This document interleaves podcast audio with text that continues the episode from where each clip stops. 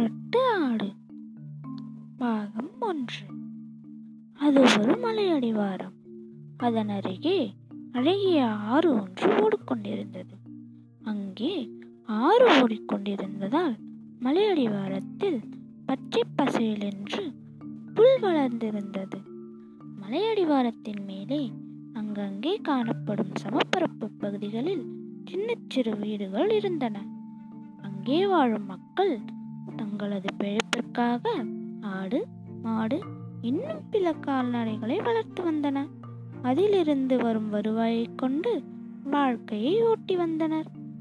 அவர்கள் வளர்க்கும் மாடுகள் மலை அடிவாரத்தில் வளர்ந்துள்ள புல்லை தின்ன அங்கே மேய வரும். மாடுகள் சரிவில் நிற்க முடியாததால் அவைகள் அங்கு வருவதில்லை. அங்கே ஒரு முரட்டு ஆடும் இருந்தது. உடல் பருத்து கொம்புகள் இரண்டும் வளர்ந்து முறுக்கிக் கொண்டு நின்றன. அதை பார்த்து மற்ற ஆடுகள் பயந்து ஒதுங்கி போய்விடும். ஆனால் அந்த முரட்டு ஆடுகள் திமிர் வந்து விட்டது.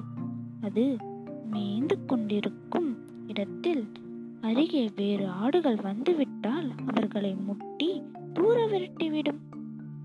பாகம் ரெண்டு. ஒரு நாள் ஆற்றின் கரை கரையோரம் மேய்ந்து கொண்டிருந்த ஆடு ஒன்று ஆற்றினோரம் வந்த முதலை பார்த்து விட்டது பயந்து தப்பினோம் பிழைத்தோம் என்று ஓடி வந்தது. பயந்து ஓடி வந்த ஆடு முரட்டாடு ஆடு மேய்ந்து கொண்டிருந்த இடத்தின் அருகே வந்துவிட்டது. அதை பார்த்து முரட்டாடு ஓடி வந்து ஆட்டை பார்த்தது. தான் மேய்து கொண்டிருந்த இடத்திற்கு நீ எப்படி வரலாம்? என்று கோபமாக கேட்டது.